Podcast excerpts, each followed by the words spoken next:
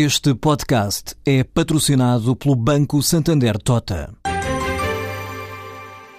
Sabia que a França é o país que mais vinho importa de Portugal?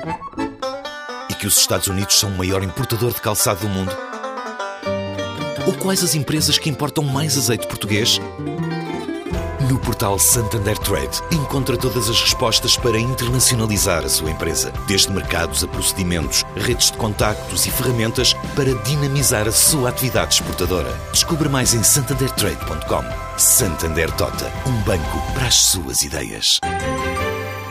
As previsões de primavera da Comissão Europeia confirmam as de há cerca de três meses, dois meses e tal atrás, no sentido de que a recuperação está em marcha na União Europeia e, mais especificamente, na zona euro. Não é uma recuperação muito, digamos, espetacular, muito pujante, na medida em que não cria muito emprego. Mas todos os indicadores são positivos. Eh, um crescimento na zona euro de 1,2 para este ano, uma perspectiva de crescimento de 1,7 no próximo ano descida gradual do desemprego, descida gradual dos déficits públicos, inflação muito controlada, particularmente baixa este ano, com algum crescimento, mas francamente abaixo de 2% em 2015. Ora, isto é o cenário, digamos assim, de uma economia, de um grande espaço económico em recuperação gradual.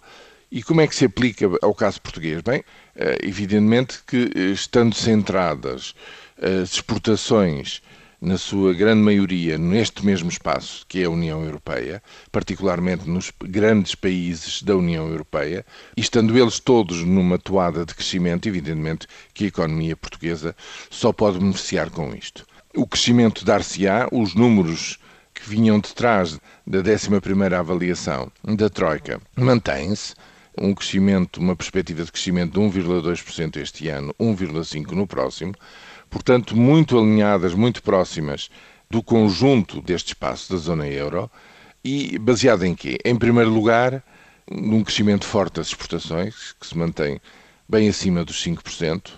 Em segundo lugar, e esta é a novidade que representa uma inversão do que vem atrás, um crescimento acima de 3% do investimento e, finalmente, um crescimento muito reduzido do consumo das famílias, redução do consumo do Estado, neste e no próximo ano.